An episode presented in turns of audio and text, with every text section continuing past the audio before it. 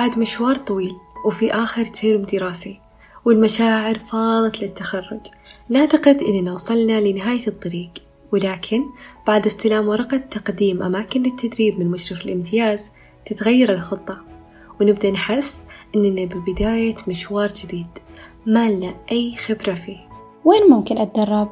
لو قررت أطبق في مستشفى معين كيف أعرف نظامه؟ معقولة ما في له مستشفيات؟ إيش الفرق بين الخاص والحكومي؟ كم المدة المطلوبة سنة الامتياز؟ أوه في تدريب إداري كيف طبيعة عملي؟ والكثير من الأسئلة غيرها خصصنا لكم سلسلة من الحلقات لأماكن التدريب بالمنطقة الوسطى كجزء أول وكلنا أمل أننا نسهل عليكم اختياراتكم ونطور من خبراتكم نترك لكم حلقة اليوم مع ضيف جديد من مكان جديد السلام عليكم ورحمة الله وبركاته. معكم نجلاء الخطاف أخصائية تغذية سريرية متخرجة من جامعة طيبة سنة 2019 انهيت مرحلة الامتياز وأعمل حاليا في عيادة تغذية أرحب فيكم في بودكاست بوتك المتخصص في التوعية عن الجهات التدريبية لسنة الامتياز عن طريق نقل تجارب طلاب امتياز سابقين. سنة الامتياز سنة محورية ومهمة لكل طالب تخصص صحي تجمع فيها التعليم واكتساب خبرات عملية هي بوابة أولى للمجال المهني ويكتسب من خلالها مهارات تواصل وإقناع وهي مهارات مهمة جدا لوحظ أنها العلامة الفارقة التي تميز الناجحين. لذلك الحرص على الاستفادة القصوى من سنة الامتياز أيا كان مكان التدريب يجب أن يكون هدف كل طالب امتياز.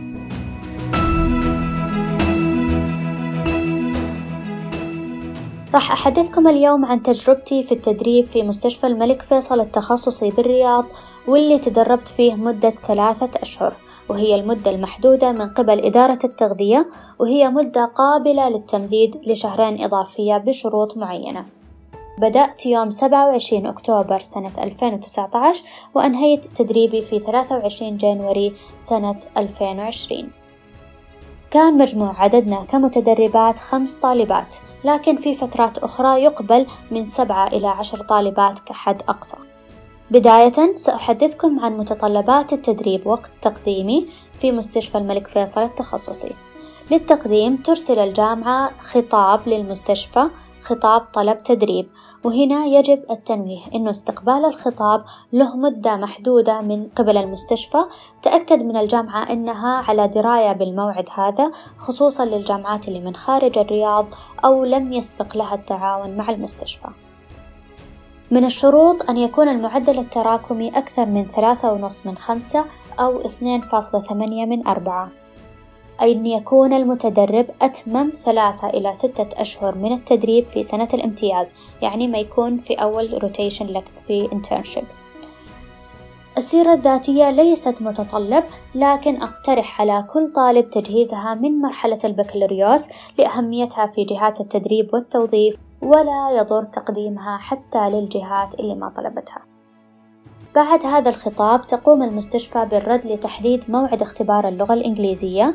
ينقسم هذا الاختبار مثل كل اختبارات اللغة الإنجليزية لخمسة أقسام يقاس فيها الخمس مهارات الجرامر reading writing listening and speaking.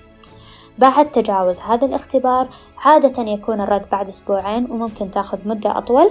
يحدد موعد اختبار التخصص والمقابلة الشخصية. كلها باللغة الإنجليزية. في اختبار التخصص كان عبارة عن 38 سؤال كلها اختياري من متعدد. أما المقابلة الشخصية يقابلكم فيها منسقي إدارة الامتياز في قسم التغذية وهم أخصائية التغذية سحر مدخلي وأخصائي التغذية فيصل الحمدان. معهم منسقة التدريب من إدارة التدريب الأستاذة عائشة خوجة. بعد ذلك يتم الرد على الجامعة بالقبول أو الرفض وللمقبولين اختيار المدة المناسبة لمباشرة التدريب والمحددة من إدارة التغذية. يتطلب تحاليل مختبرية وتطعيمات مختومة في فورم خاص للمستشفى وتسلم لإدارة التدريب قبل أسبوعين على الأقل من تاريخ مباشرة التدريب.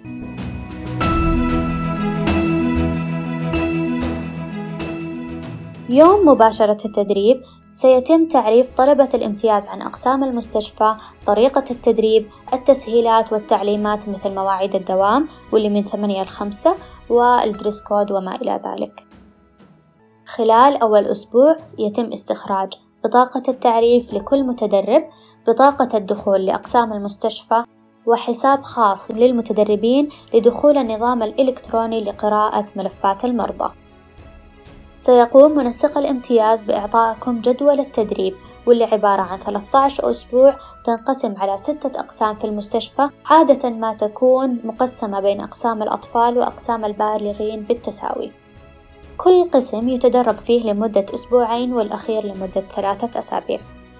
أقسام المستشفى كبيرة ومتنوعة وفيها عدة مباني تشمل البرج الشمالي، المستشفى الرئيسي، مركز الملك عبدالله للأورام المعروف بكيكولد، ال East Wing متوزعة فيها عدة أقسام مثل أقسام زراعة الأعضاء، أقسام الأورام، أقسام أمراض القلب، الأمراض العصبية، أمراض الدم، الأمراض الوراثية، قسم الطوارئ، الجراحة، الأطفال، الكلى، العناية المركزة، كل هذه الأقسام إلى جانب العيادات الخارجية.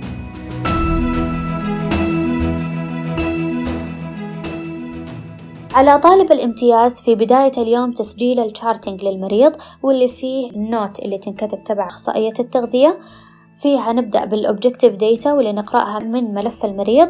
بعد كذا نقابل المريض وناخذ منه ال subjective data ثم نقيم حالة المريض التغذوية وتشمل التشخيص الغذائي.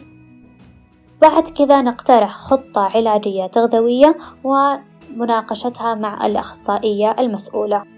بعد الموافقة عليها نعلمها للمريض والفريق الطبي ونسجلها بملف المريض ولو للتدريب. حسب البروتوكول تزور أخصائية التغذية كل مريض منوم في المستشفى خلال سبع أيام من تاريخ دخوله المستشفى. أما المرضى المحولين للأخصائية الريفيرلز فتكون المتابعة المريض بنفس يوم تاريخ التحويل أو بعد ثلاثة أيام كحد أقصى.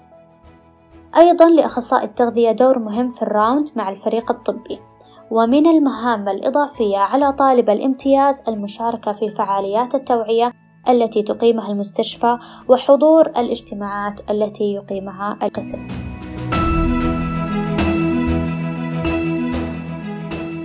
من مميزات التدريب بالتخصصي إنه تتعلم على التعامل مع أصعب الحالات والأمراض زي ما لاحظتوا من أقسام المستشفى كلها مفعل فيها دور أخصائي التغذية. لكن إذا ما اشتغلت في مكان يعالج أمراض مشابهة قد لا تستفيد من جميع المعلومات بشكل مباشر. لكن يظل فائدة اكتساب المهارات اللي يحتاجها كل ممارس أيا كان مكان عمله. أيضا يتيح لطالب الامتياز في التخصصي قراءة تقييمه بعد إنهائه لكل قسم ويقيم الطالب الأخصائي كذلك. وبكذا يسنح لطالب الامتياز الفرصة للتطوير خلال فترة تدريبه وليس بعد انتهائها. من المراجع اللي فادتني في مرحلة الامتياز والمعتمدة في المستشفى طبعا ESPEN و ASPEN guidelines ERAS protocol تبع ESPEN مهم جدا واحتجته في أكثر أقسام المستشفى وليس فقط في قسم الجراحة.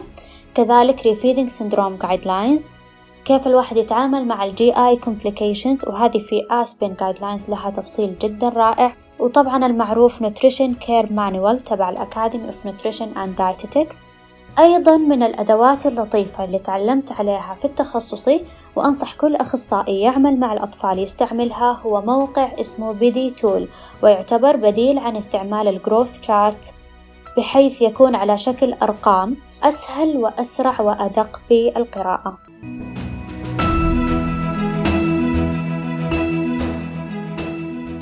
حأذكر لكم عن حالة احتجت فيها ممارسة كثير مفاهيم تعلمتها خلال مرحلة البكالوريوس. الحالة كانت منومة في المستشفى وقت طويل بعد زراعة الكبد وذلك بسبب إسهال شديد. هذه الحالة تابعتها لمدة ثلاثة أسابيع وكنت أزور بشكل شبه يومي. احتاجت هذه الحالة لكل طرق التدخل التغذوي يعني إلى جانب الحمية كان في مكملات غذائية تغذية أنبوبية cycling في فترة الليل وكان في أيام لا كانت continuous والفترة كان أيضا في supplemented parenteral nutrition باقي الأيام كان على IV fluid. حرفيا كل أنواع الحسابات مجتمعة في وقت واحد لمريض واحد. المريض كان عنده سكري كان يستعمل أدوية فيها تعارض مع الأكل إضافة لآثارها الجانبية على الكلى. حالة معقدة زي هذه يحتاج من أخصائي التغذية استعمال قراره الطبي أو ال clinical judgment عشان نحط أولويات العلاج. مثلا في هذه الحالة وقفنا فيها حمية السكر لأن المريض دخل بسوء تغذية شديد. فما يعتبر وقت مناسب لأي unnecessary restriction. غير ذلك المريض كان في أيام متعاون فيها في أيام أخرى كان يرفض العلاج يرفض التشخيص والاقتناع فيه. فطرق الإقناع ومراعاة الحالة النفسية للمريض مهارات يحتاج بناءها كل ممارس استغليت في هذه الحالة كوني وجه جديد على المريض واستطعت إني أقنعه بتناول المكملات الغذائية اللي يأس الفريق الطبي إقناعه فيها كيف؟ سألته سؤال بسيط جدا سألته بداية هل جربتها؟ قال إيه متى آخر مرة جربتها؟ هنا علق المريض شوية وقال من أكثر من شهر فسألته سؤال ثاني. ما تعتقد أنه حالتك من شهر إلى الآن تغير فيها كثير عوامل وقد تغير من استجابة جسمك للمكمل الغذائي؟ بس بهذه البساطة المريض هو اللي قرر من نفسه إنه يرجع يستعمل المكملات الغذائية. في هذه الحالة تعلمت فيها إلى جانب الحسابات. طورت فيها العديد من المهارات مثل تحديد أولويات العلاج، مهارات الإقناع للمريض، وأيضا للفريق الطبي بل وحتى أخصائية التغذية.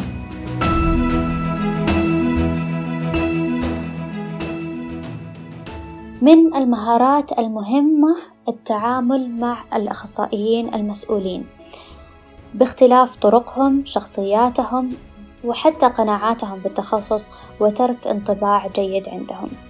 فترة الامتياز فترة انشغال، طالب الامتياز ما عنده وقت كافي لفعل كل شيء، لذلك تحديد أولوياتك في أهداف الامتياز من الأشياء اللي تساعد طالب الامتياز على تنظيم وقته.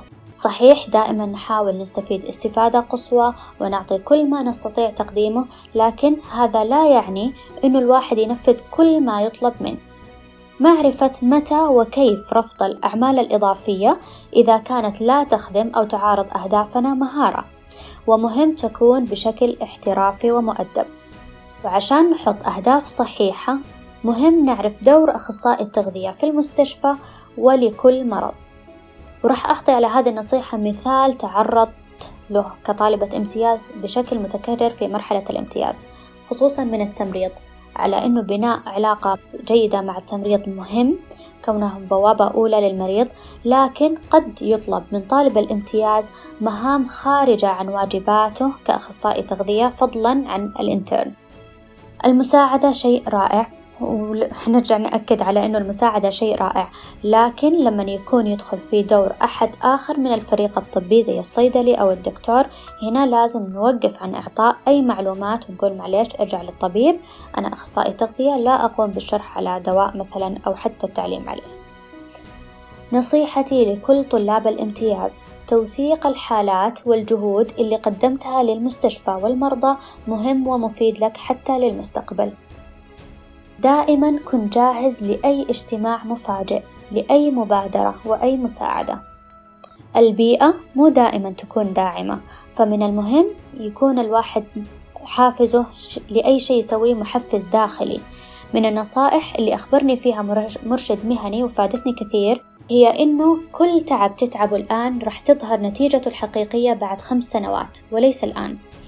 صحيح أنا ما كملت خمس سنين بعد انتهائي من الامتياز لكن أقدر أقول إنه ما توصلت له الآن بدأت شغل فيه من السنين الأولى بالجامعة يعني من خمس سنوات. فقياسا على ذلك أقدر أقول إنه نتيجة عملي الحالي سأراه بعد خمس سنوات. قد يكون هذا شيء مرهق شوية يعني الواحد يبغى يشوف نتيجة شغله بسرعة لكن بنفس الوقت أقدر أقول إنه استيعابي لهذه الفكرة كانت ولا تزال تساعدني على الاستمرار.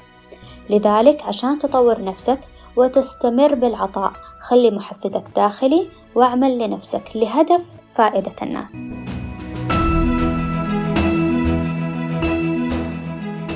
أخيرا أشكر لجنة الامتياز في الجمعية السعودية للتغذية السريرية على طرحها هذا البرنامج وأتمنى يفيد كل أخصائيي المستقبل لبناء طريقهم العلمي والمهني.